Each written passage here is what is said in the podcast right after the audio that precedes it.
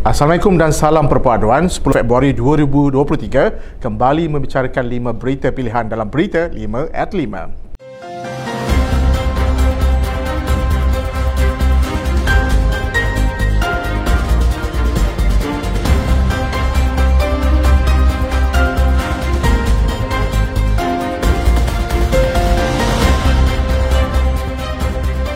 Timbalan Perdana Menteri Datuk Seri Dr. Ahmad Zaid Hamidi menegaskan Malaysia mesti keluar daripada perangkap berpendapatan sederhana selepas berada selama lebih dua dekad dalam perangkap tersebut sebagaimana diklasifikasikan oleh Bank Dunia.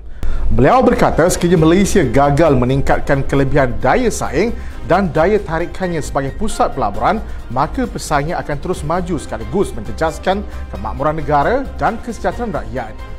Beliau menegaskan kerajaan komited untuk mewujudkan persekutuan ekonomi Malaysia yang membolehkan rakyat membangunkan potensi diri terutama dalam aspek semangat dan keusahawanan.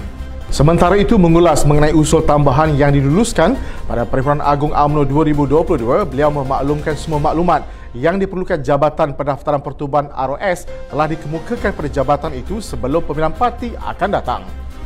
Katanya segala penjelasan serta maklumat yang diperlukan telah diserahkan oleh Setiausaha Agung AMNO Datuk Seri Ahmad Mazlan kepada jabatan itu dan AMNO telah diberi tempoh 60 hari untuk menjelaskannya secara terperinci.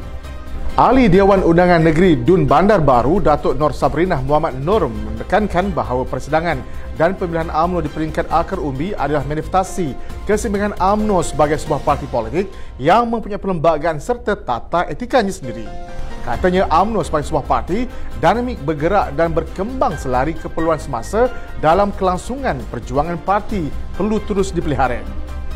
Bercakap mengenai pemilihan, beliau mengesyorkan agar mana-mana cawangan yang ada pertandingan atau pemilihan perlu memberi fokus bagaimana untuk memperkukuhkan UMNO semula. Lantaran itu, beliau menyuruh setiap anggota UMNO di akad umbi agar terus fokus pada usaha menyemarakkan perjuangan parti demi agama, bangsa dan tanah air. Pemilihan UMNO yang berlangsung pada tahun ini menyaksikan pemimpin di pelbagai peringkat cuba menawarkan diri masing-masing untuk bertanding dan mendapat kepercayaan ahli termasuklah sayap parti dan juga di peringkat Majlis Kerja Tertinggi.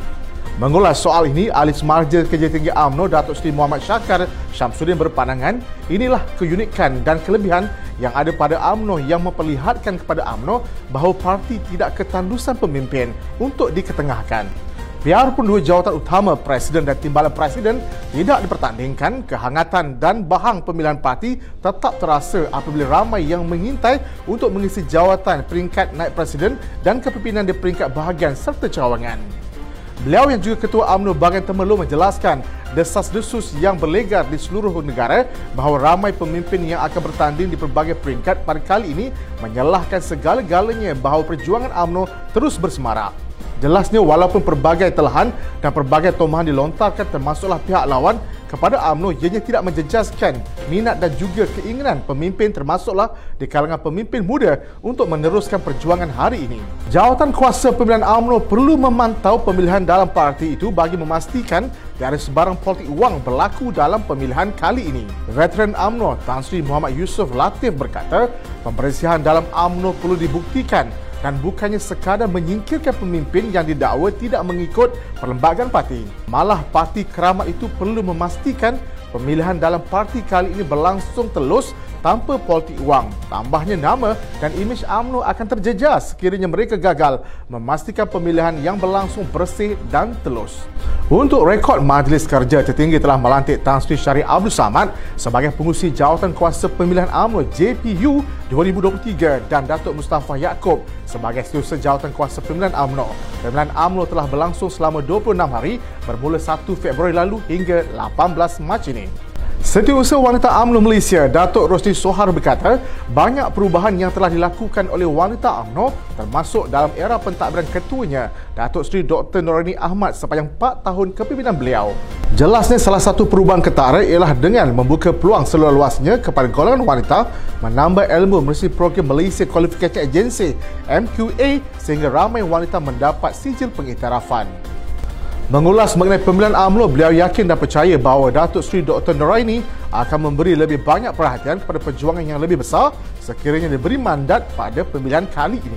Tambahnya untuk pemilihan kali ini beliau berharap tidak ada pemilihan bagi jawatan ketua wanita kerana keadaan parti yang begitu mencabar dan terpaksa berhadapan dengan pelbagai persepsi dan karena rakyat. Sekian daripada saya Muhammad Saiful Muhammad Sahak. Jangan lupa temu janji kita Isnin hingga Jumaat jam 5 petang 5 berita pilihan hanya di berita 5 at 5. Assalamualaikum dan salam perpaduan.